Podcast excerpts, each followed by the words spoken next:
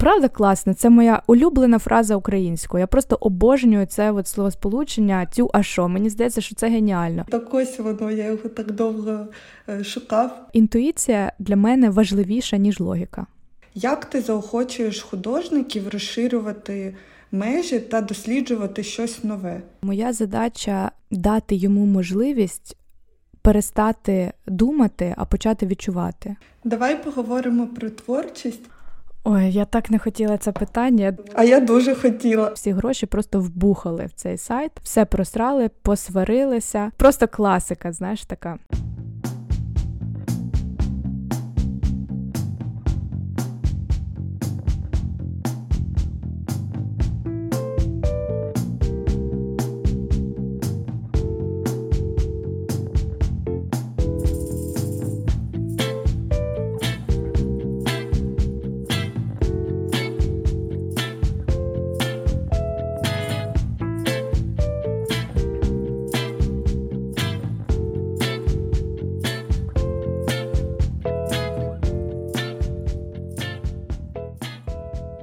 Аня, привіт. Привіт. Хочу почати цей епізод з того, що це наша з тобою друга спроба. Ми будемо чесними з нашими слухачами, да? Да, да, мені здається, що у нас можуть проскакувати з минулого разу якісь флешбеки, або ми будемо щось згадувати, і ніхто не розумітиме, чому це відбувається. Тому я пропоную ще й показати наш із тобою шлях. Сподіваюся, що в цей раз ми залишимося більш задоволені результатом. Тому давай одразу почнемо з першого запитання, і воно залишиться незмінним про твою професію. Як ти вирішила відмовитись від юридичної кар'єри і спробувати себе в мистецтві? Розкажи про це рішення, бо воно було досить радикальним. Ну насправді я навчалася в юридичній академії, і після закінчення академії я дуже швидко знайшла роботу. Я стала помічником нотаріуса і закохалася в свою професію. Мені дуже подобалось. Я відчувала себе просто маленькою нотаріальною зіркою. Я хотіла стати нотаріусом. Але паралельно я зацікавилась мистецтвом. Я почала спочатку там трошки малювати, потім а, вивчати якісь лекції. Але я така людина, що якщо мені щось подобається, я просто поглиблююсь в це. Тому я вирішила вступити на мистецтвознавчий факультет. У мене є, е, я тобі вже розповідала, така маленька магічна історія з цим пов'язана, тому що е, виявилося потім, вже коли я навчалася в академії мистецтв і там вивчала якусь літературу, я знайшла. Книгу чи статтю про жінку, яку звали Кіра Шахова, і вона була художницею, і вона була е, літературознавцем. У неї там багато книжок, які вона написала, багато статей. І я знайшла одну з них з фотографією, яка зроблена в кімнаті, в якої в якій я живу. В свою чергу, я просто сидячи на дивані і думала, чому би мені не піти прямо не повчитись на мистецтвознавця.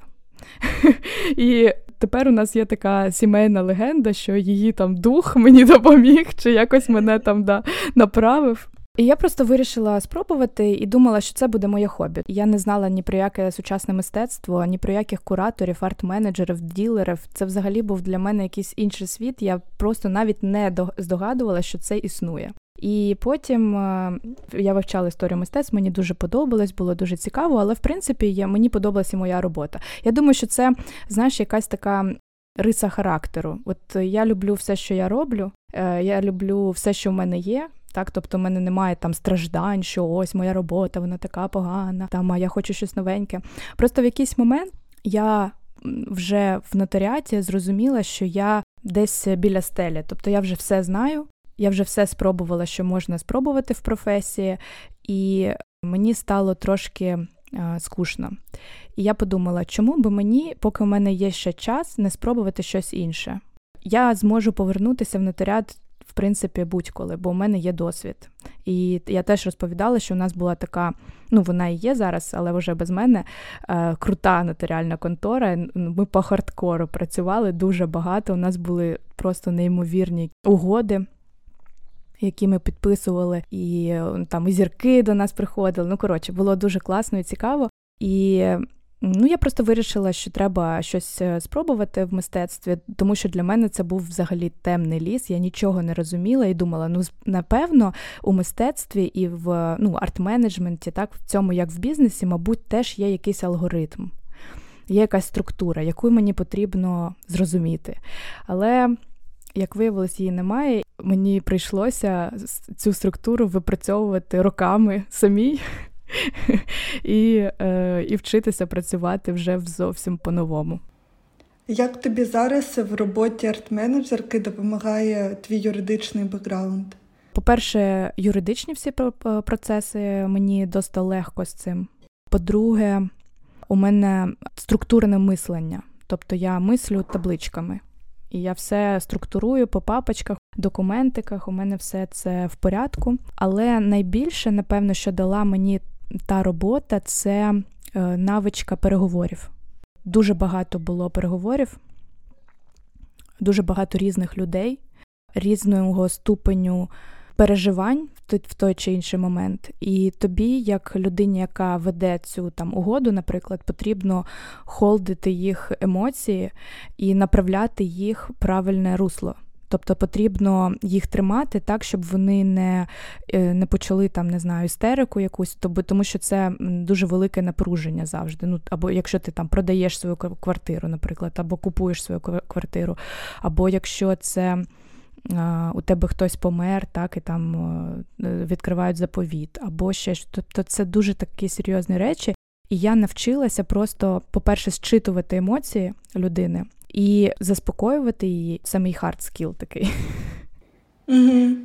А є якісь у тебе лайфхаки, як ти це робиш? На початку я робила це інтуїтивно, а зараз я вже це роблю на автоматі.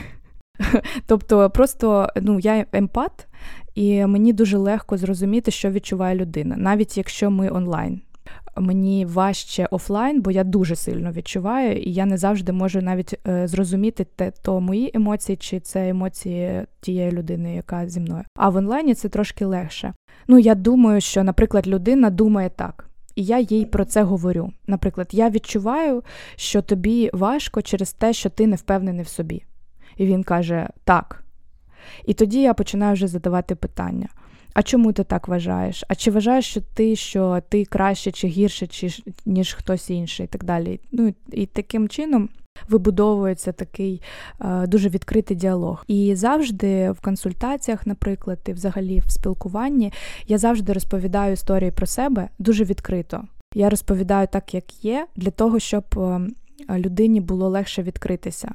Тому що я в спілкуванні з художниками теж, до речі, мене навчив нотаріат, е, я не передаю інформацію, тобто ця інформація залишається зі мною. Якщо мені розповідають ідеї або свої якісь переживання, або ще щось, і я налаштовую людину на це. Тобто, якщо я відкрита і я можу поділитися навіть своїми якимось внутрішніми переживаннями, то людина розуміє, що е, і вона може поділитись. І таким чином ми налагоджуємо контакт і починаємо далі там вже розбиратися, в чому проблема, якщо вона є, або якщо нема проблем, ну такого не буває, звичайно, е, то куди рухатись, так і як е, ще подвоїти свій результат. Це дуже великий е, енергообмін. Бути, по-перше, емпатичною людиною, а по-друге, так сильно відкриватися іншим. Да? Неважливо, це твої друзі, колеги, там, клієнти і так далі. Як ти відновлюєшся і е, як е, проставляєш оці особисті кордони для того, щоб в тебе була оця енергія продовжувати щось робити на якісному рівні? О, я дуже дуже довго цього цьому вчилася. І навіть зараз у мене буває таке, що я віддаю більше, ніж отримую.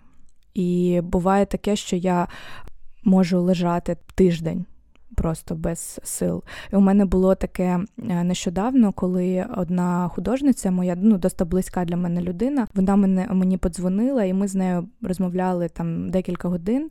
І вона ну поділилася там своїми переживаннями, якимось своїми особистими історіями. І я так сильно це сприйняла, що я потім три дні взагалі не могла встати. Тобто, не просто я не могла там працювати, або ж я просто не могла встати. І як я відновлюсь, по-перше, у мене є психолог, я сміюсь, що я такий психолог для художників.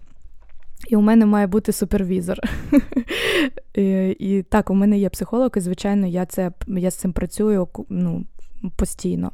А другий момент мені потрібно приділяти час собі, відключатись від всього. А щодо особистих кордонів, ну я, по-перше, їх розставляю на початку. Тобто я кажу, наприклад, якщо ми працюємо з художником там якийсь час, я кажу, мені не можна писати після шести, там шести-семи вечора. Я не відповідаю одразу на повідомлення. Я не даю е, їм можливість істерити. Тобто я це блокую одразу.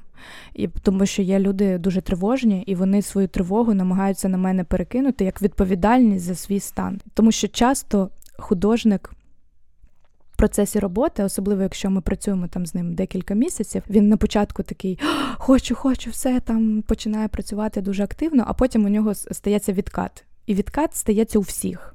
Вони це не розуміють, вони не розуміють, що з ними відбувається. І я про це їм проговорюю. І це допомагає і мені.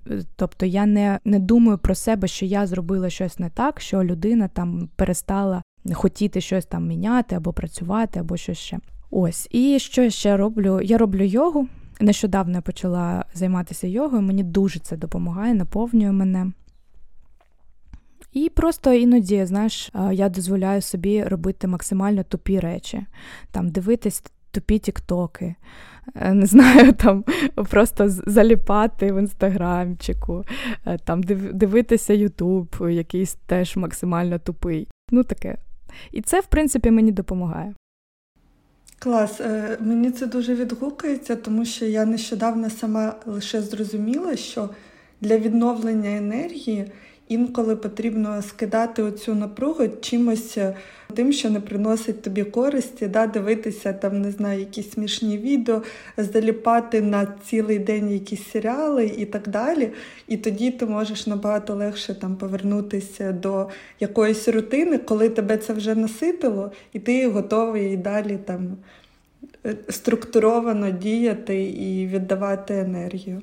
Ну так, да, я взагалі е, помітила, що у людей, які страждають на синдром самозванця, знаєш, там переживають е, самооцінку, у них якісь проблеми. І, і у мене таке було. Їм здається весь час, що ти весь час маєш бути корисним, або робити щось корисне, або читати щось, або там шукати щось. Насправді абсолютно ні, бо твій мозок просто не предназначений для того, щоб постійно працювати. Йому теж треба відпочивати. Тому що якщо ти не даєш собі відпочити і зайнятися чимось е, абсолютно безтолковим, то потім у тебе все одно станеться. Е, ми називаємо це зараз прокрастинацією, але вона буде набагато довшою і набагато болючішою, ніж якщо ти просто там декілька годин перед сном замість розумної книжки подивишся тіктоки. Хочу повернутися до того, що ти кажеш про там велику кількість справ, про постійне там навчання, користь, е, і поговорити про твою агенцію, тому що коли ти щось створюєш, якби свій, свій бізнес і проєкт, це завжди про те, що е, в тебе нема цього розділу між е, особистим життям і роботою, і ти маєш знаходитися в цьому тонусі цілодобово. Розкажи про створення цієї агенції, взагалі, з якими на емоційному фоні ти стикалася, не знаю, челенджами, як ти е, йшла в цей страх щось створити своє і заявити всім про це, як ти щось будувала е, з нуля, не маючи, так знаєш, багато досвіду в цьому. Ой, там така історія. Ти знаєш, в процесі твого питання я задумалась над тим, що в мене не було страху, бо я ще взагалі не розуміла, куди мене несе і що це буде. Я справді не мала е, навіть уявлення, що ця агенція протримається так довго, в цьому році і сім років. Чим ми будемо займатися, як ми будемо працювати, скільки нас буде. І ну, взагалі я не розуміла. А як агенція взагалі з'явилася? У мене був до цього проєкт, це була онлайн-платформа для продажу мистецтва. На той момент, коли ми з моєю колегою це придумали, в Україні ще не було нічого такого. І потім десь через рік чи два вже з'явилась там ОДА, була така One Day Auction платформа. Ну і потім вже вони з'являлися. А на той момент були тільки іноземні, був Саачі, Арці і так далі. І нам здавалося, що це дуже класна ідея. Ми почали працювати. У нас були накопичені гроші обидвох. І ми е, по своїй е, тупості, і ну, ми були ще дуже молоді. Нам було там, ну мені було десь 25 чи 24. Ну, їй так само, може, вона мене була там на рік старша, і ми ці всі гроші просто вбухали в цей сайт, все просрали, посварилися. Просто класика, знаєш, така. Але на той момент це була ну, найболючіша така ситуація. Я так сильно переживала, що я навіть потрапила в лікарню. І, коротше кажучи, ми займалися цим десь півтора роки, і за ці півтора роки я вже привик, звикла до того, що я роблю щось принципово нове, і люди це не приймають. І не приймають мене, в принципі. І тому, коли ми закінчили цей проект, у мене буквально через декілька місяців з'явилась можливість поїхати на ярмарку. І мені потрібен був якийсь проект. Після того всього е, попереднього досвіду мені було не складно щось новеньке придумати і зробити це якось не так, як у всіх. Тому я просто е, подзвонила е, своєму другу Паше Щуру. Його, на жаль, вже немає. Але я йому подзвонила і кажу: Паша, слухай, у мене тут таке справа, треба працювати, а я взагалі не знаю, що робити. Давай приходь.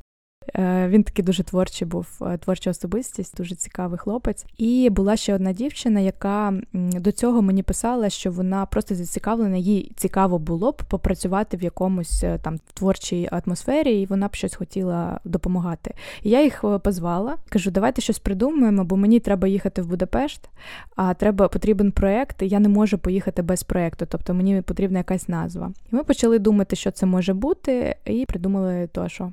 Що це означає? Тю, а що? Ми спочатку навіть е, не знали. Ну, ми одразу придумали, що це буде агенція, але ми не знали взагалі її фінансову модель. Ми не розуміли, на чому вона має заробляти гроші, що вона має робити, а що ми в контексті цієї агенції маємо робити. Просто прикольне слово агенція і прикольна назва. Як назва народилась, теж прикольна історія. Ми там сиділи, брейнстормили, боже, ми там таке придумували такі назви, там The Best of the Best, там щось таке неймовірне, конгломерат артистів, е, там якісь букви, словосочетання. Ну, коротше, там просто у нас був е, поток сознання якийсь. І тут ми з Пашою пішли пити каву так сидим на барчику, і щось він мені передає, і в мене це падає. Я така кажу: Тю, а що? Він такий мені, тю, а що? Я кажу. Правда класно, це моя улюблена фраза українською. Я просто обожнюю це от словосполучення тю, а що? Мені здається, що це геніально. Він каже, так, це геніально. Я кажу, ну да. І він такий: ти не зрозуміла? Це назва. Я така, да ладно. І ми починаємо її вже крутити англійськими буквами, там так, так, так, і просто розуміємо, що це геніально. Клас, ну це звучить е, е, дуже несподівано, знаєш, але так народжуються найкращі ідеї, коли ти цього не очікуєш, і потім е, щось трапляється. Ти такий так ось воно, я його так довго е, шукав, а воно прям перед носом. Що для себе ти вкладаєш в цю фразу тю що? Ну тобто, що вона для тебе означає? Ну, для мене це немає нічого неможливого. Все, в принципі, дуже легко і все. І так, в принципі, і і виходить. Ну, не дуже легко, звичайно, але те, що немає нічого неможливого, так, майже нічого. Для мене в роботі немає задач, які не можна виконати. У мене є клієнт, який дзвонить і каже: Аня, ну я знаю, що я можу е, до тебе звернутися о 10-й вечора тільки до тебе з цією з цим питанням. Я знаходжуся в Швейцарії, він в Києві, 10 вечора. Він каже: Мені потрібно на завтра на 10 на 10 ранку упакована скульптура. Я кажу, зробимо. І десь на 10 ранку у нього є упакована скульптура. Ну тобто, це для українців взагалі не не проблема, але ну, в контексті нашої роботи іноді бувають проблемки.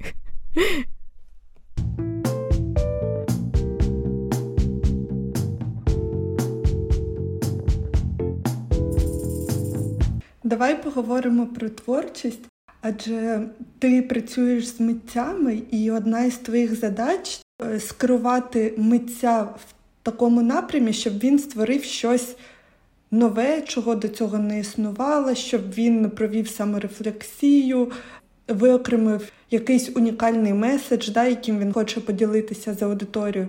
Як ти це робиш? Що ти застосовуєш для того, щоб працювати з митцем саме в цьому напрямі? Ти знаєш, моя задача не те, щоб він створив щось принципово нове.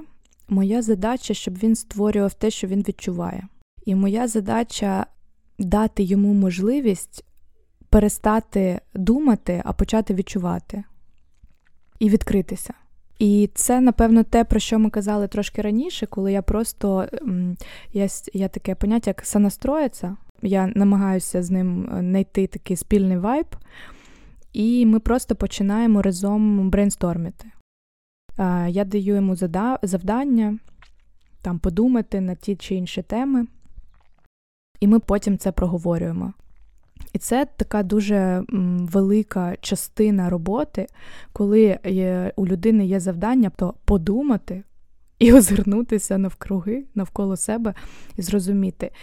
І потім вже в цілому дуже легко. Потім ми вже просто з ним е, чи з нею знаходимо якісь е, варіанти, а як би ти могла це зобразити, а які методи ти би могла там використовувати. Може, це не обов'язково має бути живопис.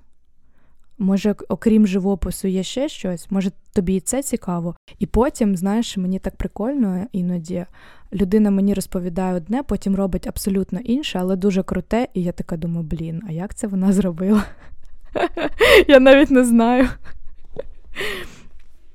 Те, що ти зараз розповіла, це дуже багато про ризик та про якісь експерименти. Ну, в плані навіть комунікації, у митців експерименту, коли вони щось створюють. Як ти заохочуєш художників розширювати межі та досліджувати щось нове? Окрім того, що ти ставиш правильні запитання? У мене немає особливих ніяких методів, окрім а, а, мовлення. Тобто я з ними розмовляю, я їх надихаю вже в процесі. Або можу їх в якісь, в якусь втягнути авантюру. Якщо ти бачила, у нас нещодавно була авантюра в інстаграмі з Анею Кастрицькою. Я вирішила зробити челендж і е, написала в інстаграмі, що я зможу продати за 24 години, типу, будь-що. І вибрала картину Ані Кострицької Адам і Єва. Ми змонтували прикольне Reels відео, де я розказала про свою історію з нею е, співпраці, знайомства. Зробили цю там Reels щодо цієї картини, е, розказали сюжет, що вона там вкладала, які сенси там в цій роботі. І ну, виклали це все. І знаєш, після того, як ми виклали, а пройшло декілька годин, і я така думаю, йо-майо, що я наробила? Який позор! І мене, мені пише Аня. Авєтова, я тебе ненавиджу, нащо ти мене в це втягнула? Ніхто не купить цю роботу за 2000 доларів. І я така думаю, блін, а реально, як так виходить? Ну, як, на що я розраховувала, чому людина має просто зайти в інстаграм і витратити 2000 доларів? Ну як це взагалі? Що було в мене в голові в той момент? І я вже почала так сильно переживати, коли бачу ставка одна, ставка друга. І потім третя ставка. Причому третя ставка це людина, яка колекціонер, який спочатку почав мені в особисті питати якісь запитання. Скидати якісь скріни, там щось питати, то сьо. Я йому просто невзначай відповідала, бо в мене навіть в думках не було, що він хоче поставити ставку. Я просто думала, що він питає там фофан. І тут він ставить е, цю ставку. Я йому пишу, що ставка має бути на 50 доларів вище. Він сказав: добре, куплю на 50 доларів дорожче. І все. І ми таким чином продали. Це було дуже ризиковано. Насправді, в якийсь момент я зрозуміла, що я готова до того, що ні- ніхто не купить. Моя задача в цій історії була навіть не продати, а просто показати, що це не страшно, навіть помилятись. Але, звичайно, моє моє его таке, блін, Аня, куди ти полізла? На щастя, так так сталося, що що вийшло. Можливо, next time може щось не вийти, і це теж буде ок. Мені в цьому контексті цікаво дізнатись про е, твій процес мислення. Ну, тобто, як, що ти відчуваєш, не знаю, які ти аргументи собі приводиш, в тому плані, що ось є ситуація, і у тебе є декілька шляхів. І, типу, як ти обираєш які рішення прийняти, як ти наважуєшся на цей ризик, е, що взагалі е, відбувається в цей момент у тебе всередині? Розумієш, коли ти інтерпренер, так, коли ти щось своє робиш, е, це вже ризик. Тобто ти ризикуєш кожен день, бо ти несеш відповідальність. Коли ти вже звик нести цю відповідальність і ризикувати тому або іншому контексті, не також і складно. Е, тому е, я, в принципі, всередині себе завжди знаю відповідь. Зробити чи не зробити. Я знаю, і, скоріш за все, це буде зробити. Я так раді приліччя, можна сказати, раджуся там з кимось. Мені всі кажуть, ти що з глузду з'їхала, я кажу так, і роблю так, як я вважаю за потрібним. У мене була була така прикольна історія, і в мене про це навіть є пост в інстаграмі. Е, як я вирішила поїхати на е, в Швейцарію на ярмарку. Напевно, це було найшвидше рішення і найшвидше опрацювання стресу, яке взагалі в мене було е, ну, на той момент. Я працювала в галереї, і у нас була домовленість, що я просто їжджу на ярмарку. Тобто я працюю як співробітник, який займається ярмарками, тому що я дуже любила ярмарки, мені було цікаво. І тут е, я вже подалася на Вольту, я вже там всі документи все підготувала, вже чекаю, бо я дуже хотіла другий раз поїхати. Ми дуже класно з'їздили перший раз, і я ж хотіла поїхати другий раз. І мені подзвонила моя начальниця і сказала, що у неї там змінились плани, щось сталося, і вона не поїде. І просто у мене в той момент е, ну, світ рухнув, знаєш, бо я так хотіла поїхати. У мене вже я там вже все собі плани настроїла. Вже у мене все ось вона, от я вже там.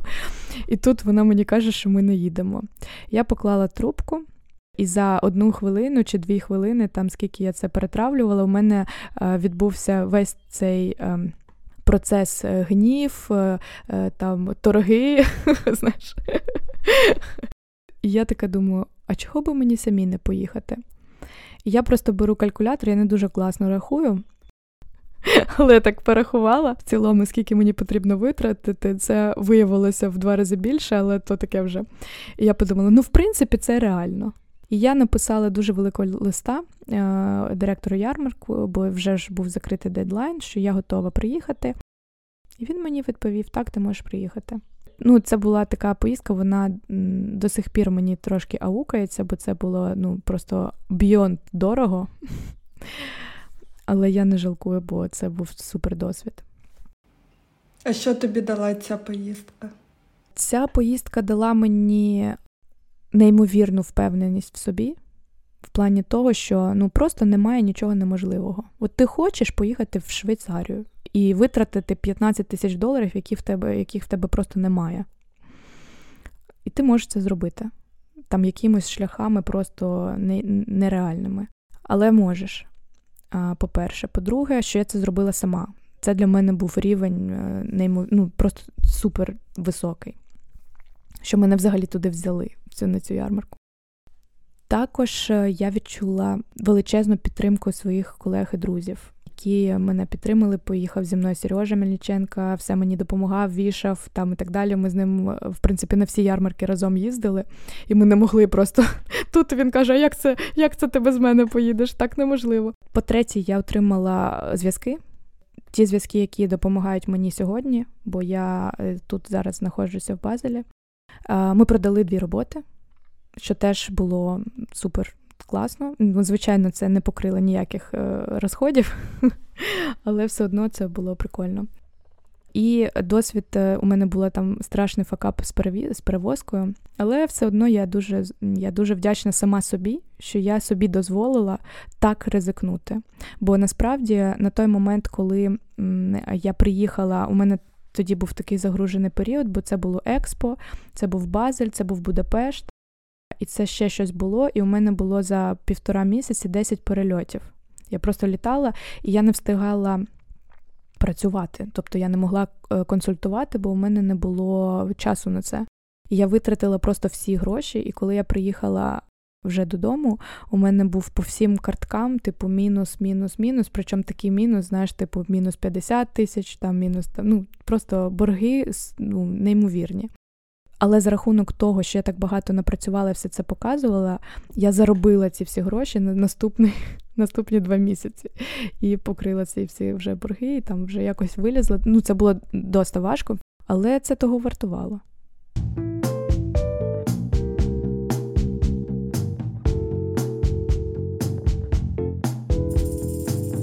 Яку роль е, грає інтуїція для тебе і чи використовуєш ти її для прийняття рішень? Я знаю, що в мене дуже добре розвинена інтуїція, і іноді буває так, що я відмовляюсь від чогось, казалось би, дуже класного через те, що інтуїтивно я відчуваю, що щось не те. Я дуже легко відмовляюсь взагалі. Я навчилась цього. Це теж був такий непростий е, досвід, тому що. Так, трошки перескочу. Е, замітка на полях. Я вважаю, що коли людина починає в якійсь професії чи в якійсь сфері, вона повинна бути максимально відкритою і казати життю да, і спогоджуватися майже на все. Ну тобто, виставка в кафе окей, там аукціон благодійний моєї подруги окей. Чому? Тому що це твій досвід, і таким чином ти розумієш, що тобі точно не ок. Другий момент у мене є, мені дуже подобається фраза «Е, ніколи не знаєш, де тобі повезе. І ти ніколи не знаєш, хто тебе там побачить, е, як, яким чином ці зійдуться зірки. Тому я дуже довго казала так майже на все, і просто потім вигорала. І я не помітила оцього переходу, коли вже можна було казати ні. Але Зараз е, я дуже швидко розумію, буквально з першого там зідзвону, чи буде цей проект чи ні, чи комфортно мені працювати з цією людиною чи ні, чи будуть у нас е, якісь там спільні проекти чи ні. І мені навіть не потрібно там іноді відмовляти, бо я знаю, що просто нічого не буде. Е, і інтуїтивно також у мене буває таке, що щось там запропонували, а я щось відчуваю, що всередині щось йокає. І я починаю обдумувати, обдумувати, і потім якось чи воно саме саме собою е, розтворяється, або мені е, потрібно відмовити.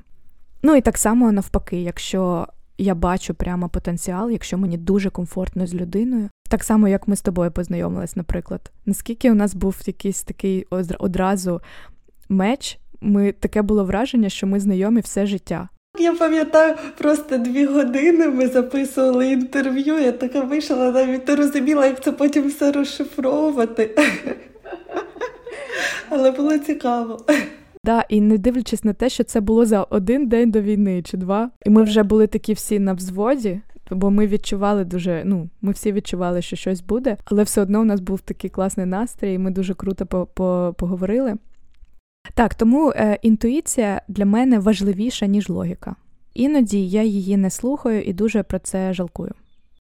Я з тобою на 100% погоджуюсь, і на роботі нам нещодавно давали типу класний тест е, про твої сильні навички. Ну і там казали про те, що виграшна стратегія це саме не розвивати те, що ти вважаєш собі там поганим, да, або типу слабким, а навпаки, робити ставку на свої сильні сторони.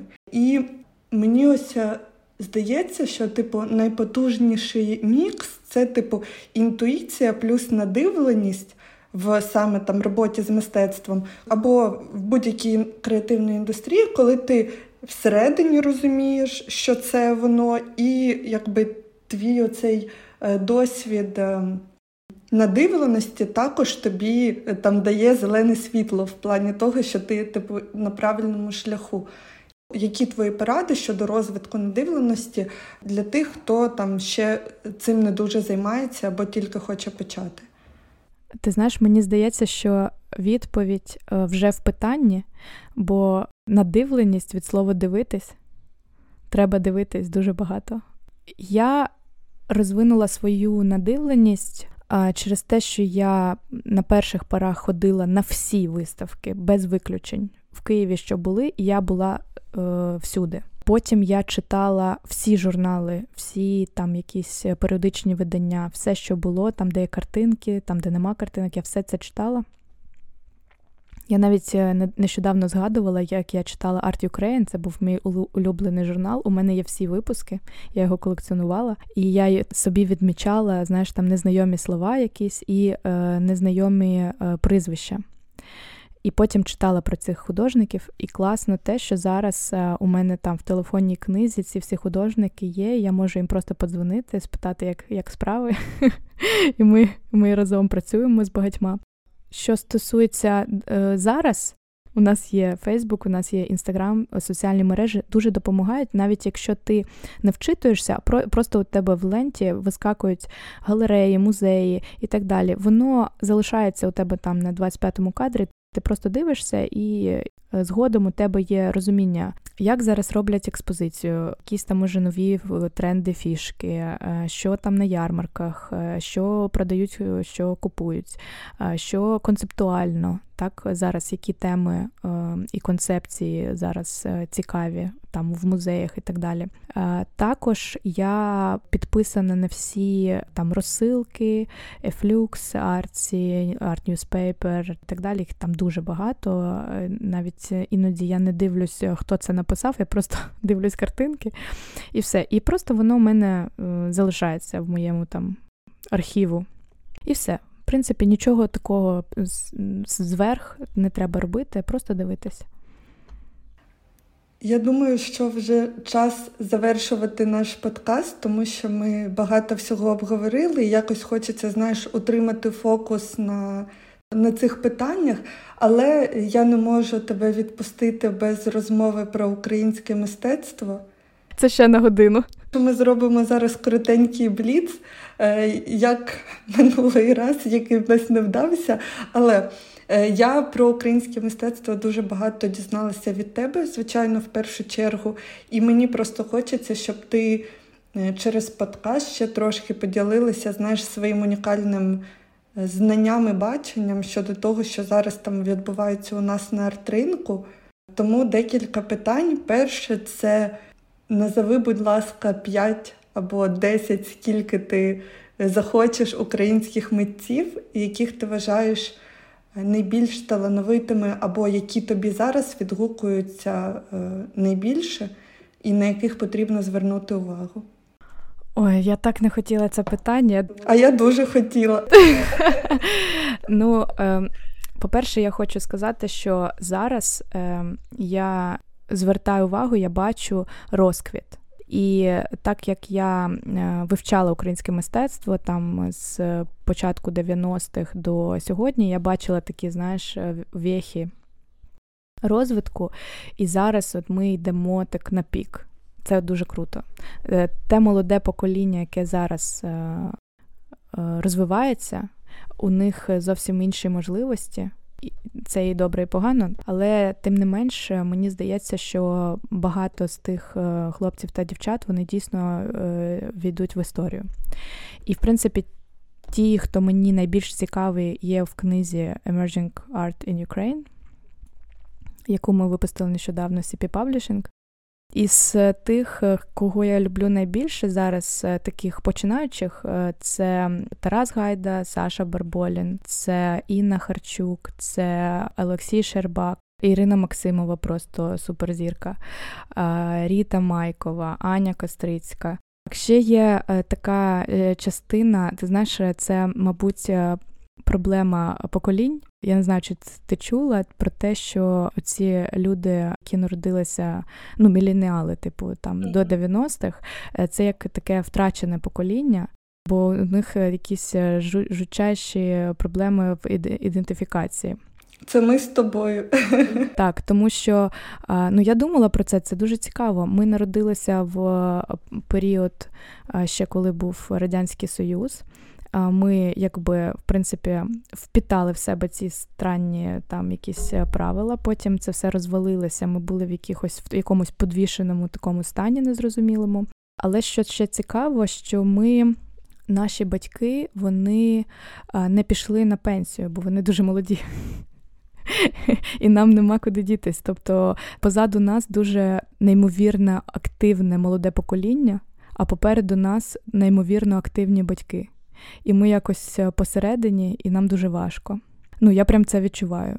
Але тим не менше в цьому поколінні теж є класні митці, наприклад, Стьопа Рябченка, Сережа Мельниченко, Рома Михайлов, є ще Вова Манжос, Вова інтересні казки. Він трошки старший, але все одно мені здається, що він підпадає під цю категорію. Але для того, щоб знати побільше українських митців, наразі для цього потрібен лише інстаграм.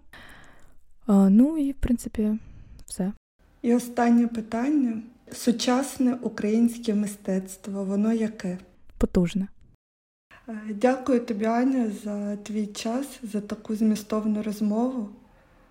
Було класно, було дуже цікаво, і, звичайно, в мене тепер багато мотивації також ризикувати, продовжувати що створювати, адже воно того варте.